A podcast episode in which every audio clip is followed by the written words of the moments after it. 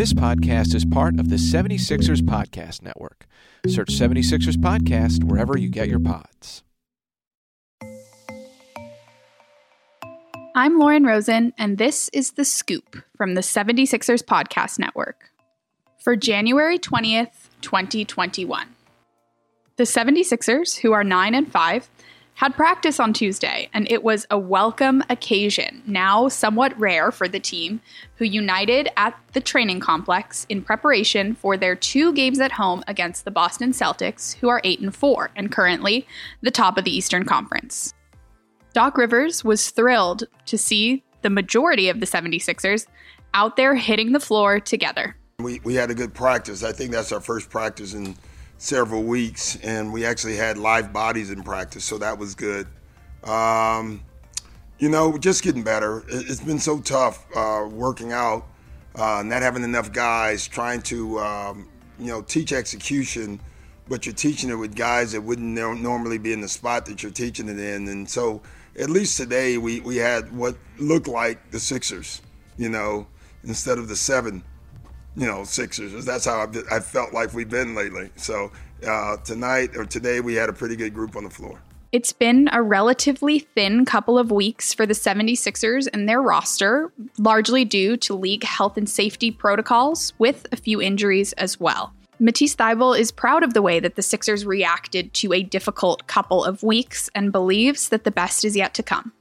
I think we we're all starting to feel that in different in different ways, and yeah, for me, uh, my game starts on the defensive end, and when I can get comfortable out there, the offense tends to fall into place. And I think as a team, we're just seeing where we need to make improvements, and we're working on them and getting better at it. And it's it's gonna. I mean, when we got our whole team out there, it's something hard to deal with for these other teams. Wednesday's contest, the first of two against the Boston Celtics, could mark the return of both sharpshooters Furkan Korkmaz, who had a left adductor strain, and Seth Curry, who was out due to health and safety protocols, neither of whom remains on the injury report as of Tuesday evening.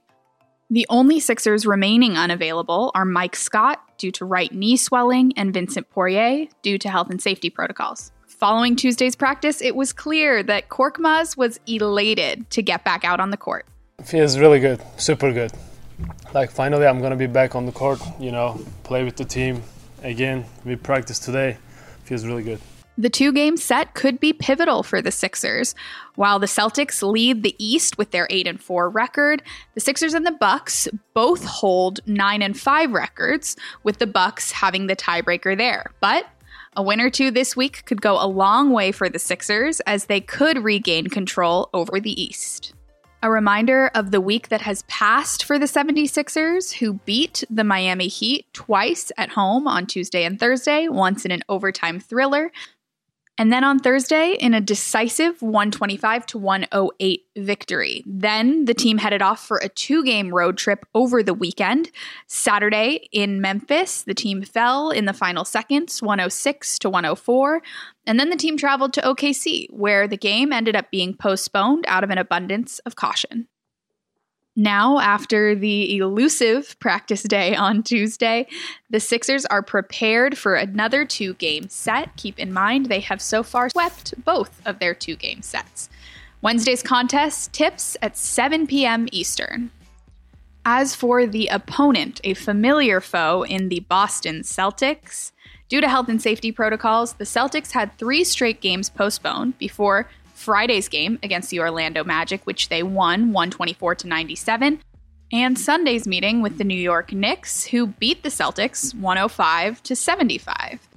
The Sixers and Celtics met on December 15th to kick off their respective preseasons in a game that the Sixers won 108 to 99. Shake Milton led the team in scoring that night with 19 points, while Tobias Harris topped the team in rebounds with 9 and Ben Simmons dished out a team high 6 assists.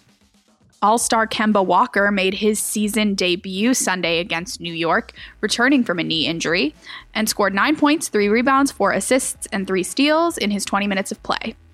Fellow All Star Jayson Tatum, along with Carsen Edwards, are out for Wednesday's game due to health and safety protocols, while Romeo Langford is also sidelined due to right wrist surgery. You can catch Wednesday's game on NBC Sports Philadelphia or on ESPN and listen on 97.5 The Fanatic. I'm Lauren Rosen, and this was The Scoop from the 76ers Podcast Network for January 20th, 2021. Look for a breakdown of tonight's game fresh in your feed first thing tomorrow morning, and be sure to subscribe for game day previews and recaps all season long. Thanks for listening.